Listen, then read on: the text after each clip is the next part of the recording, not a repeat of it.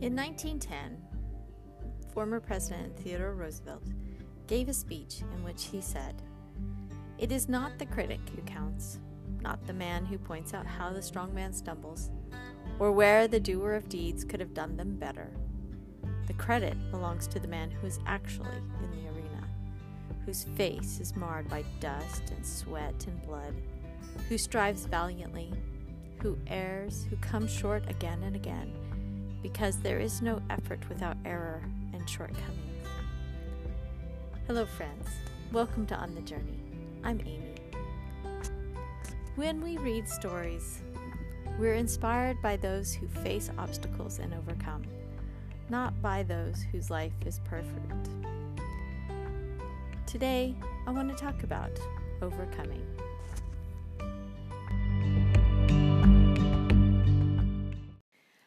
Our earthly journey is fraught with struggle and trial.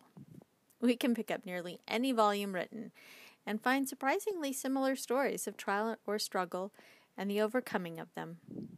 We all enjoy the tale of the overcomer. They inspire us to press on, to rise to higher, noble character.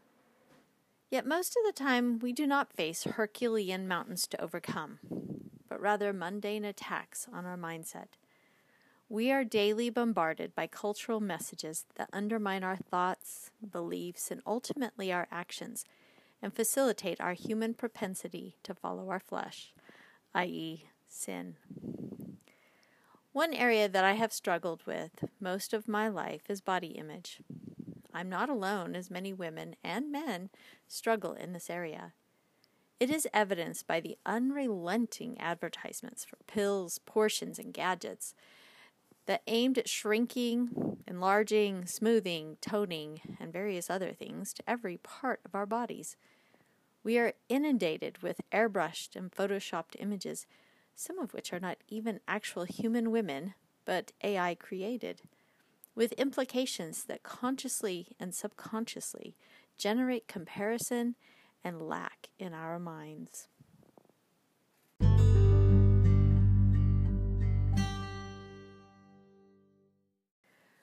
Last February, I participated in a 28 day challenge created by my style coach, Linda Potgieter, designed to shift the mindset from negative to not just positive, but truly accepting and being thankful for my body, even those areas that I had in the past criticized and derided.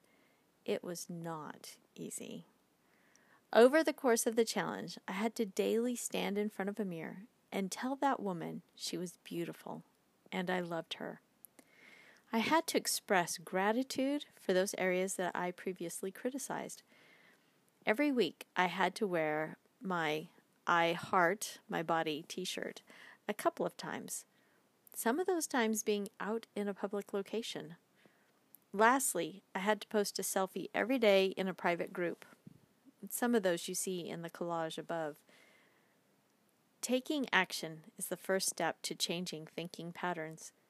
Mindset is not just a matter of the will, it requires a change in behavior as well. I committed to following through, though there were many times I wanted to quit, and I felt like an impostor. Somewhere, about midway through the month, those feelings began to shift. By the end of the month, I could honestly look myself in the eye and not criticize myself but I appreciate all that it has allowed me to do. I was grateful for every sag, stretch mark, and wrinkle, because those were evidence of the wonderful life I had experienced up to that point. Soon, February will be here, and the I Love My Body challenge will once again be occurring. If you struggle with criticizing yourself, I highly recommend participating. It may not only change your mindset, but your daughters and your sons and your grandchildren's. What a wonderful gift we can give to them to appreciate their own unique design and beauty, free from the criticism and discontent that the world is trying to program them with. On the journey, Amy.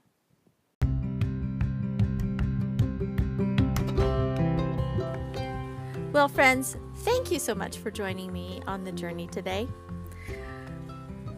There are three ways that you can share the encouragement. First, like this podcast. Subscribe so that you're notified of every new podcast that comes out.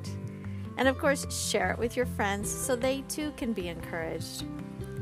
You can visit my blog at amybain.wordpress.com to see more and read all the snail mail. And until next time, have a blessed day.